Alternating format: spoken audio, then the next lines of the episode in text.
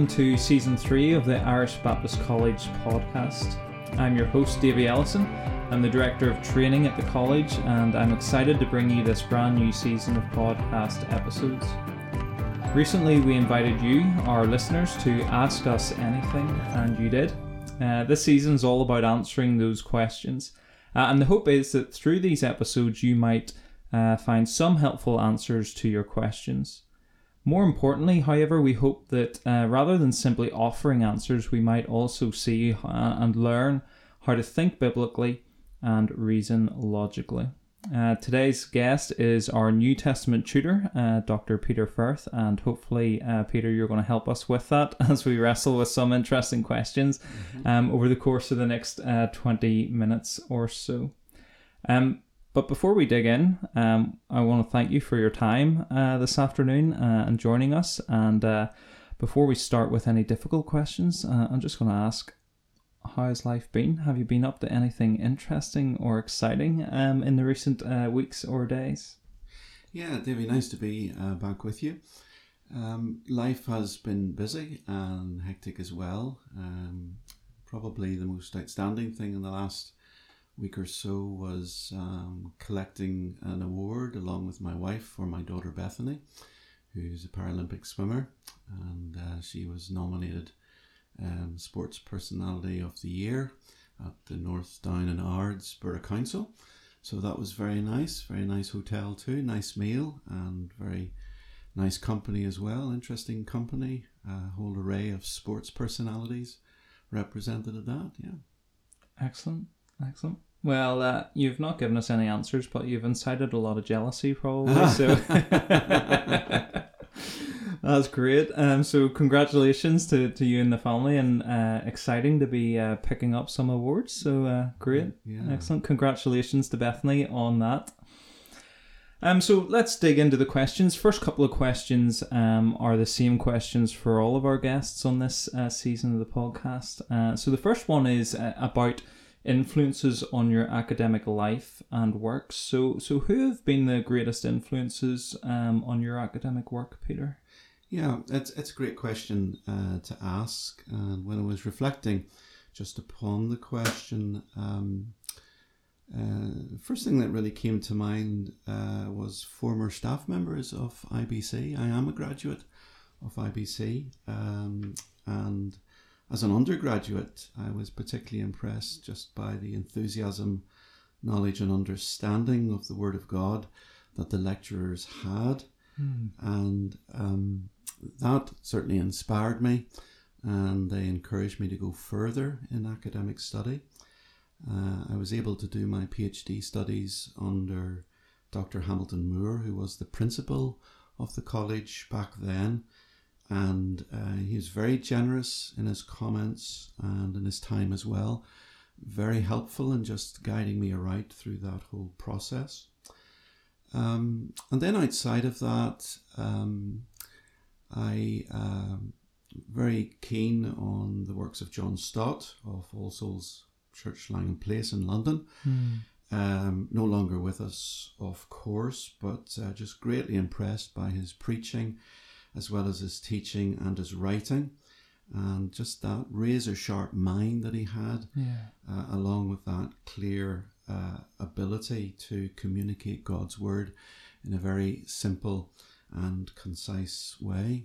Mm. Um, more recently, I think guys like Tom Schreiner uh, of Southern Baptist Theological Seminary would stand out for me. Yeah. And also uh, Douglas Moo um, as well. Uh, for me, both scholars are uh, really models, I think, of what good scholarship uh, should be. Uh, just impressed by their methodical approach to the way that they handle the Word of God, handle issues, engage with the, the various debates. Mm. And these men, uh, for me, show enormous amount of respect for other scholars, particularly scholars that they disagree with. Yeah. They're men who uh, display tremendous balance in their approach and in their assessment of different positions, different views. Um, they give credit where, where credit is due. They, I think, they're very fair and honest, often in their assessment and evaluation, and of course, very insightful and helpful in what they write. And uh, I've listened quite a bit to Tom Schreiner over the years, um, uh, listened to him preach as mm. well as teach. I'm just greatly impressed with his humility. Yeah. Um, I mean, he's a very seasoned scholar, a world class uh, scholar, um, but a, a, very humble man mm. and honest enough to say that on certain points I'm still not quite sure about that and I could be wrong. and uh, yeah. uh, that certainly uh, impresses me. Uh, the other end, I think, of the theological spectrum would be someone like Gordon Fee, um, who uh, more recently uh, taught at Regent's College there in Vancouver. He's authored a lot of books, a world class scholar too. Mm. But some years ago, uh, I came across him and listened to him in London doing a series of talks on Galatians and uh, just an incredible uh, scholar. I think three things stood out for me about him on that occasion. One was just the skillful way that he handled uh, the text. Uh, secondly, his enormous love for God. Mm. That came across very powerfully. And then the third thing, uh, and we've already touched on this, um, his uh, deep humility mm. before God and the text that came to my mind uh, at that particular time is a uh, it's a well known text. Uh, Luke 10 uh, Love the Lord your God with all your heart, soul, strength, and mind. Mm. And, you know, just looking at someone like Fee and these other scholars that I've mentioned, uh, using their minds um, for the glory of God, loving God with all their minds loving God with all their hearts, soul, and, and strength. And uh, particularly impressed me with his passion. As the lectures went on, you could see the passion building, and it was just incredible. And everyone just felt enormously uplifted and, and helped and given a, a, a greater sense of God's greatness, glory, and mm. a greater awareness of His grace. So, uh, these are just some of the um, scholars who have had uh, an enormous, I think, impression upon me, and I'm very grateful to God for each and every one of them. Yeah, yeah. Well, speaking as a student who sat through some of your classes, Peter, I think uh, we can see those influences in you. I think, especially of Fee's passion, uh, I think we see that um, in you a little bit as well as you're teaching. That passion um, oozes out of you. But uh, really interesting to hear that. And I think quite striking that you've noted a number of scholars who have great humility or demonstrate great humility, and often academia and humility are two things that don't always go together, or at least we don't often pair them together. That's right. In our yeah. minds, do we? Yeah, that's that's absolutely right. Uh, but very, very important too. Yeah. That uh, you know, in all that we say and do, we bring honor to Almighty God. For sure, for sure. And that leads us very nicely into uh, our next question. Uh, and that is Do you have any tips on how to maintain academic rigor and white hot devotion to God? So, how do we keep this balance where we are serving God with our minds, um, but it doesn't come a merely cerebral thing, that it is also a relationship with our Savior? Um, so, any tips or advice on how we balance that and maintain those two things? Well, I think a lot could be said about this particular question, and I think it raises a difficulty that many um, theological students face of maintaining a, close and fruitful relationship with God while studying uh, aspects of theology at maybe a, deep level, and mm. sometimes. Uh, maybe the subject material can be maybe a little dry or removed from everyday life, or as maybe challenging some uh, closely held beliefs. Uh, for me, I think above all, the, the, key message is this to, to guard your heart. Mm. Guard your heart and ensure that you're growing in your relationship uh, with God. And just in reflecting on this, uh, my mind immediately went back to a passage such as John 21, which you'll be familiar with, uh, where Jesus appears to the disciples by the Sea of Galilee uh, following the resurrection, and Peter is there. Uh, they've gone out fishing, uh, but they've caught nothing. Jesus says, Cast your net on the right side of the boat and you'll find some. And of course, they do. Uh, later on, uh, they have breakfast with Jesus, and you move to this fascinating scene uh, where you have Jesus and Peter and the dialogue uh, between them. And um, Jesus uh, says to Peter, You know, Simon, son of John, do you love me? He says that three times. He also talks about feed my sheep, tend my sheep, feed my sheep. And that threefold question that Jesus asks, uh, Peter just mirrors that threefold denial of Peter that had taken mm. place earlier. But for me, uh, one of the things that stands out in that is the the order of the words. Um, Jesus, first of all, um, focuses on, on Peter's heart, on his love for him. Mm. Uh, do you love me? Uh, do you love me? Um, and uh, for me, it reminds me that um, service is is to flow out of our out, out of a deep love for God. Yeah. And whether that's uh, studying uh, theology and uh, writing papers and essays and so on, or preaching, it's all got to come out of that uh, out of a heart filled with with love for God. So, um, the key thing I think is to to guard your heart, and I think many things can assault your heart as a Christian. So, yeah, you've got to put the books aside and, and, and take time. Uh, make this an intentional thing. Uh, it'll require discipline, mm. setting aside time to meet with God on a regular basis listening to his voice through his word and responding to that voice in prayer. And I mean, there are lots of excellent resources out there to to help us. I like to use uh, just uh, in recent times uh, the Journey Through series by Daily Bread uh, publications, uh, which I can sort of do within about half an hour each day. Mm. Um, in the morning, I tend to be more a morning person. There are no distractions. Uh, my mind is usually fairly sharp at that particular point, and I generally feel refreshed after a reasonable uh, night's sleep.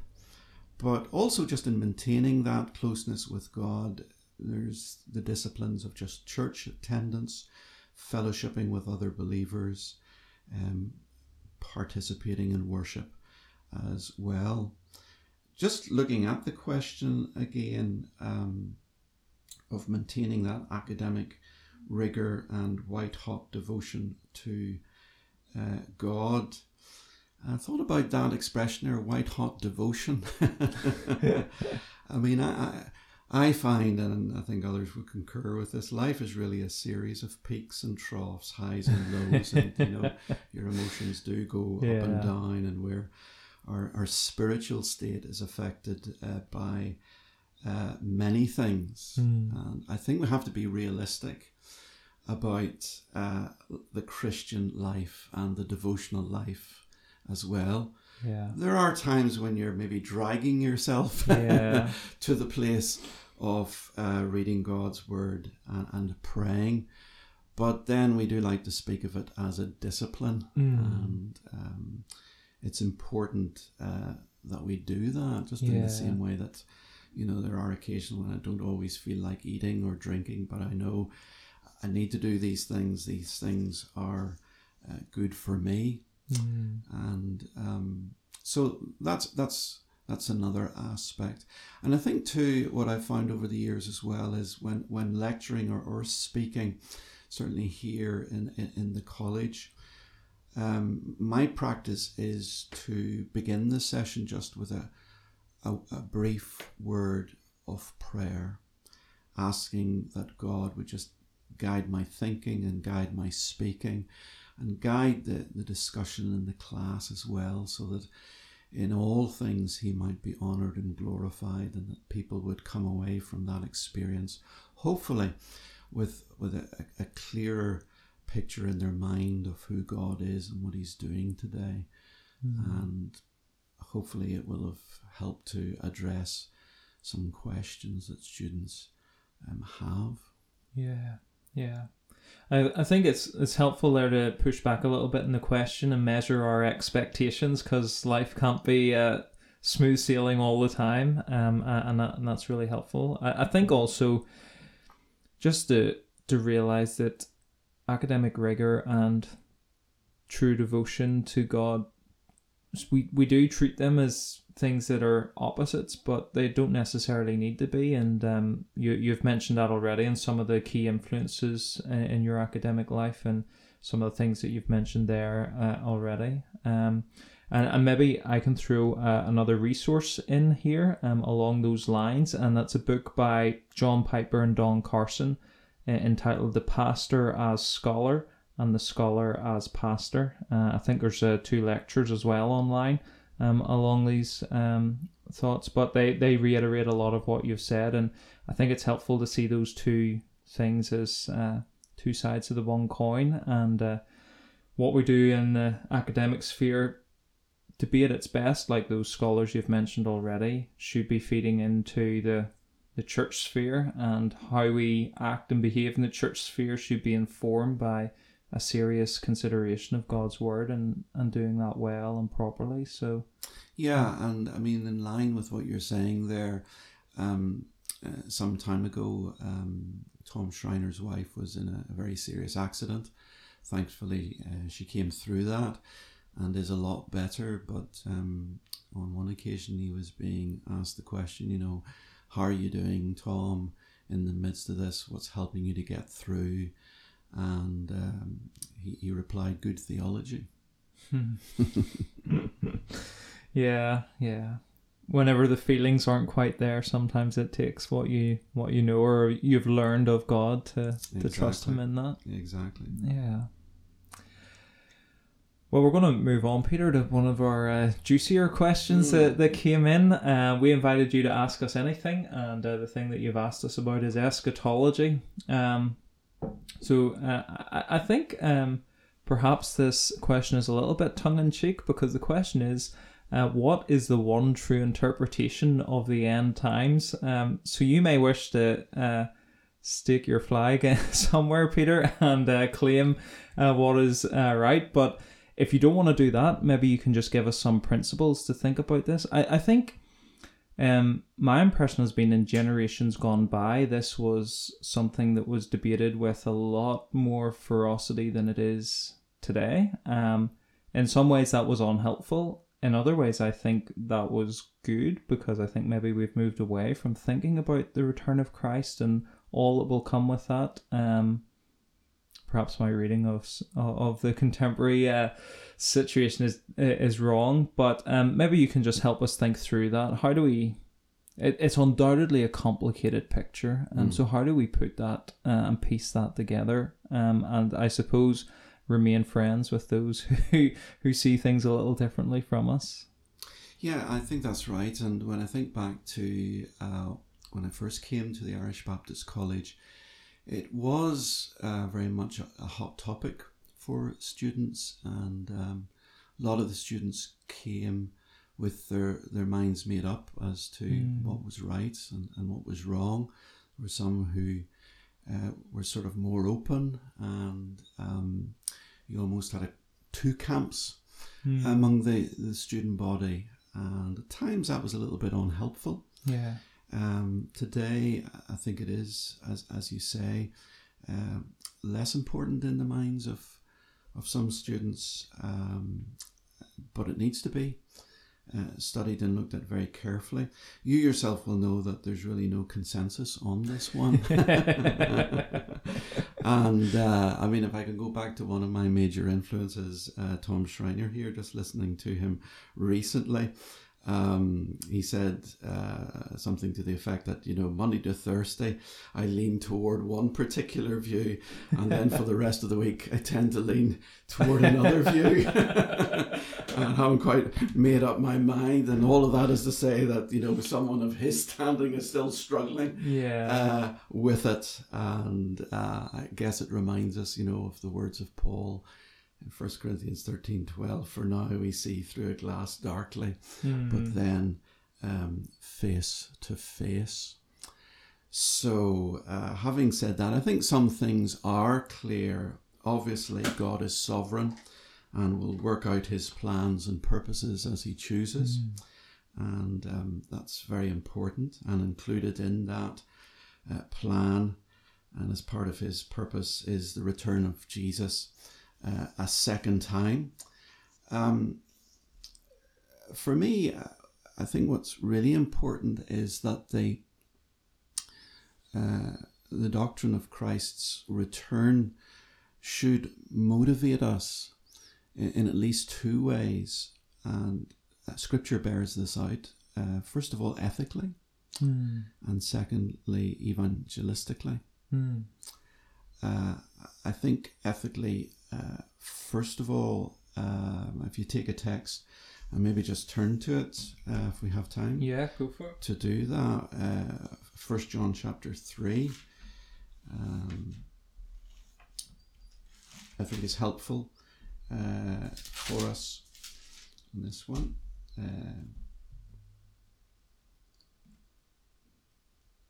so, First John chapter three, two. Beloved, we are God's children now, and what we will be has not yet appeared, but we know that when He appears, we shall be like Him because we shall see him as he is. Many people stop at that verse Hmm.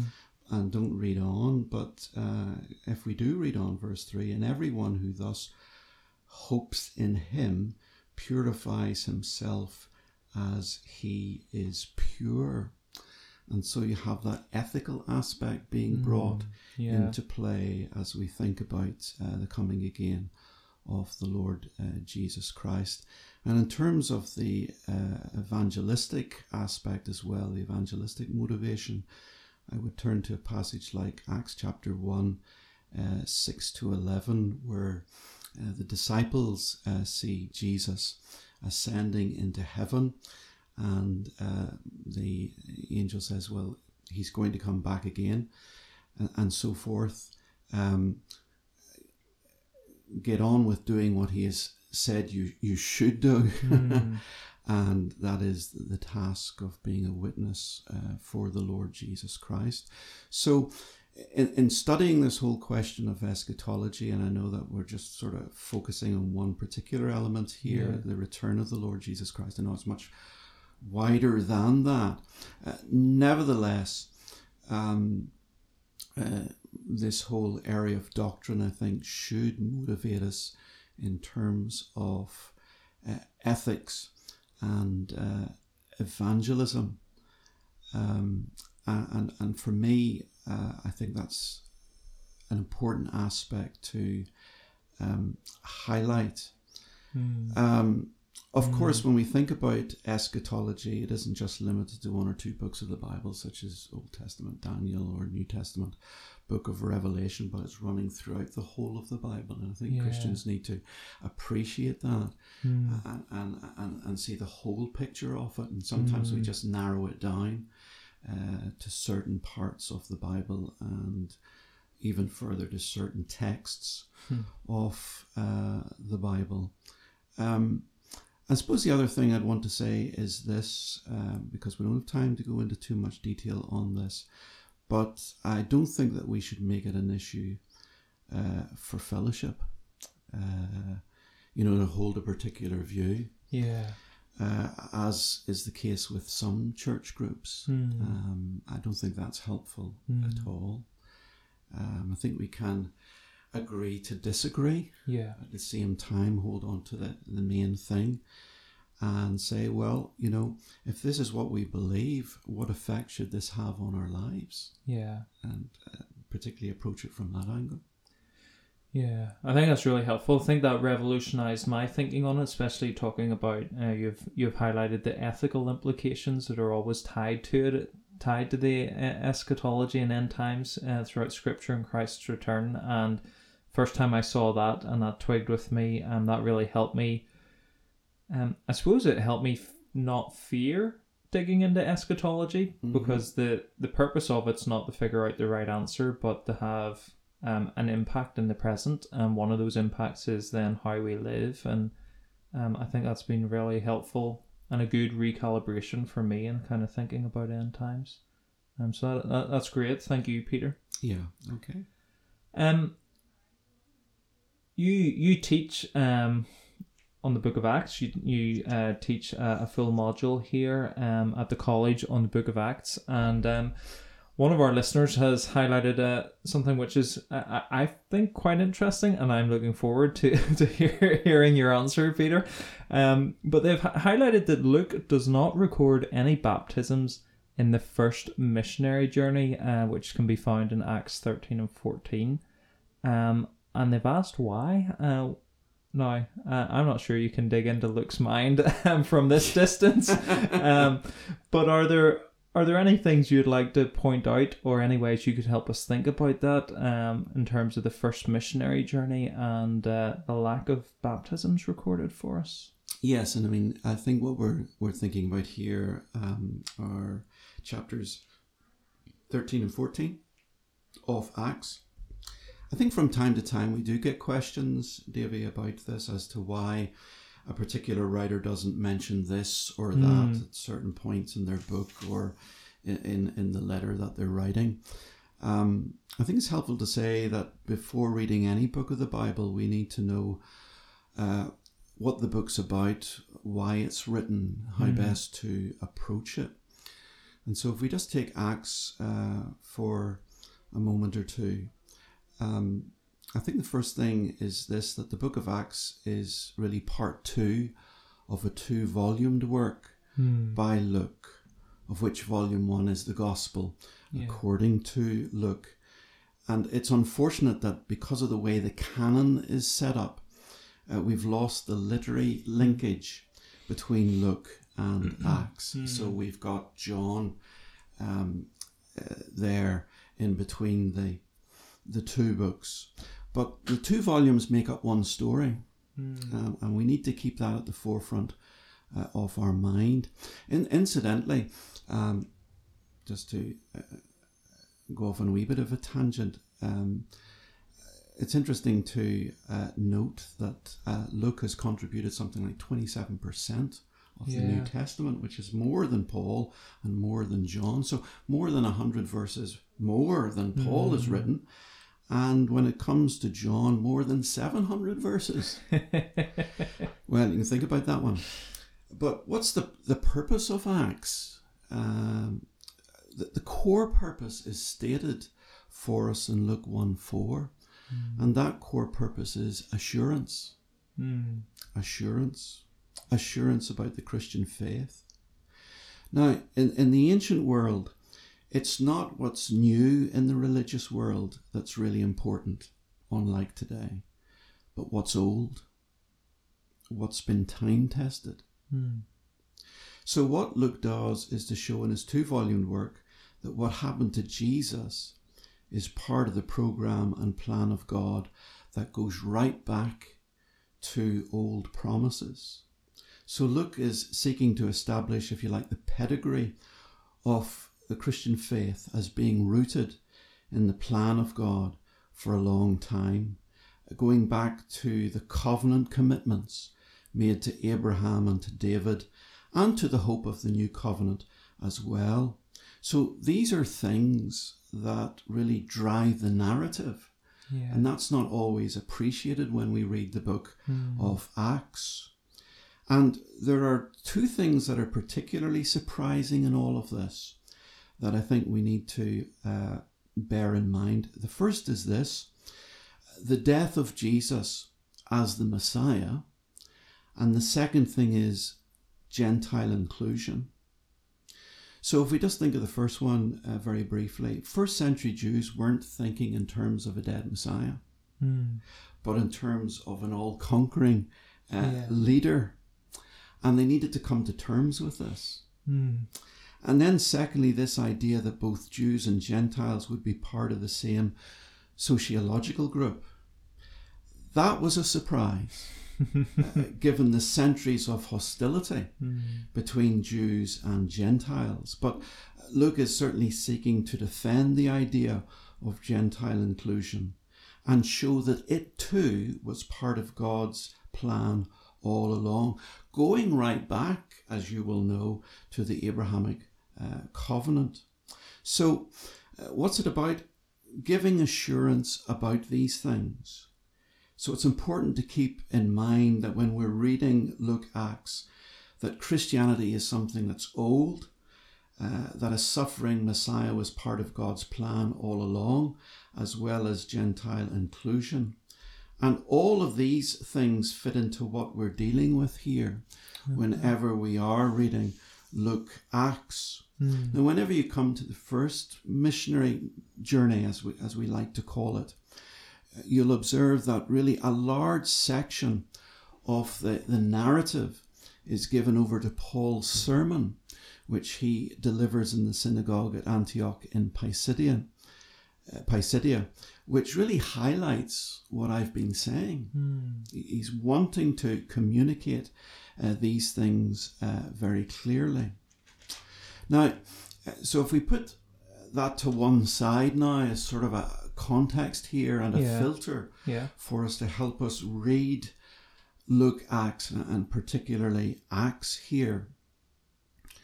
Um, it's not that Luke doesn't say anything about baptism in Acts because we know that he, that he does and he mentions it uh, quite a number of times, but it's not the main thing.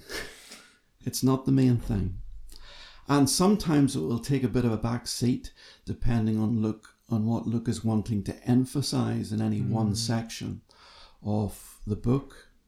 There are, of course, many references uh, to baptism in Acts, and would start particularly with Acts two thirty eight, where Peter mm. says to the crowd on the day of Pentecost, "Repent and be baptized, every one of you, in the name of Jesus Christ, for the forgiveness of your sins, and you'll receive the gift of the Holy Spirit." And then later on, verse 41 So those who received his word were baptized, and there were added that day about 3,000 baptisms. So there you've got 3,000 baptisms uh, taking place, which is a lot of baptisms. But, um, you know, there are certain parts of Acts where it's not explicitly stated that those who come to faith in the Lord Jesus Christ are baptized. Not just in Acts 13 and 14, but in Acts 17 as well. You think of the Paul's second missionary journey to Thessalonica, Mm. to Berea, uh, his work in, in Athens, an absence in those places as well. So were they not baptized? Where it isn't stated explicitly, uh, we can assume on the be- on the basis of previous references and other references that it did in fact uh, occur. And I think one of the interesting things is this that uh, Luke really doesn't need to record it every time. he will assume that his readers have got the point. Yeah. So it's not necessary for him to always repeat it. Mm. Um, he's looking at bigger things, at other things, as I've already said. But when you do look at the references to baptism, and, and this is important because it goes back to that um, paradigmatic verse in Acts 1 and um, verse 8 you'll be witnesses in uh, Jerusalem, Judea, and Samaria, and to the ends of the earth. And you can see how the gospel uh, moves uh, towards different uh, people groups to Jews, Samaritans, and to Gentiles.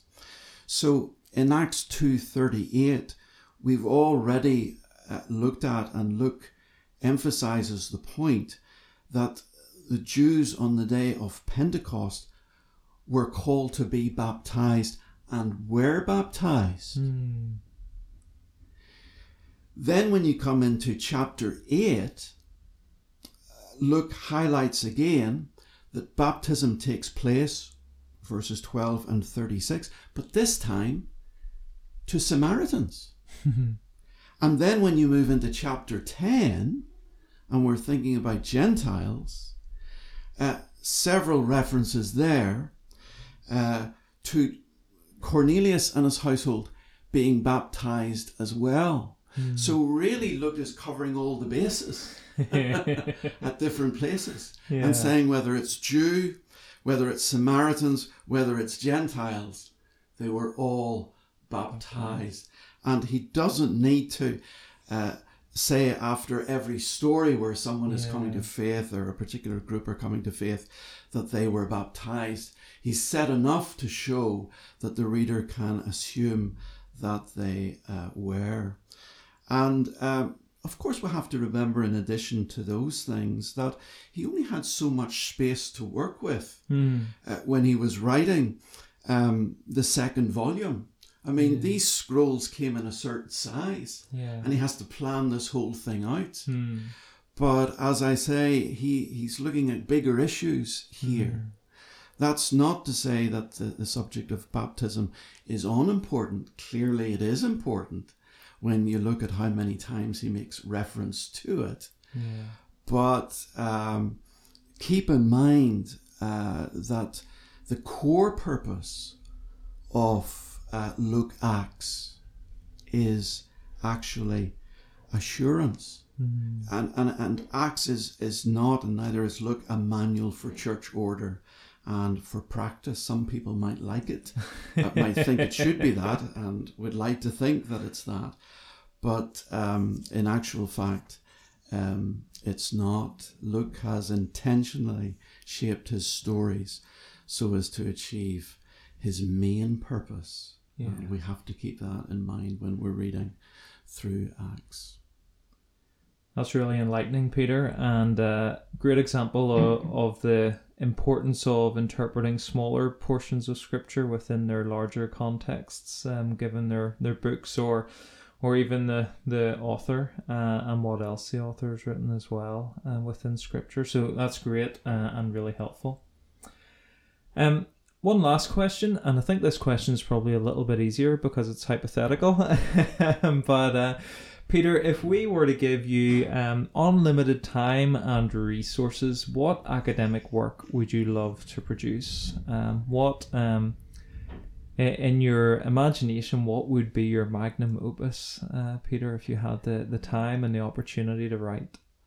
Well, I'm actually glad you answered that because I'm going to go back to a previous question and say that I just want to finish off my one true interpretation on the end times, Davey, and I'm looking forward to you writing the forward for me on that, and hopefully that'll be published very shortly. Well, we'll all be delighted whenever you give us the answer in book form, Peter.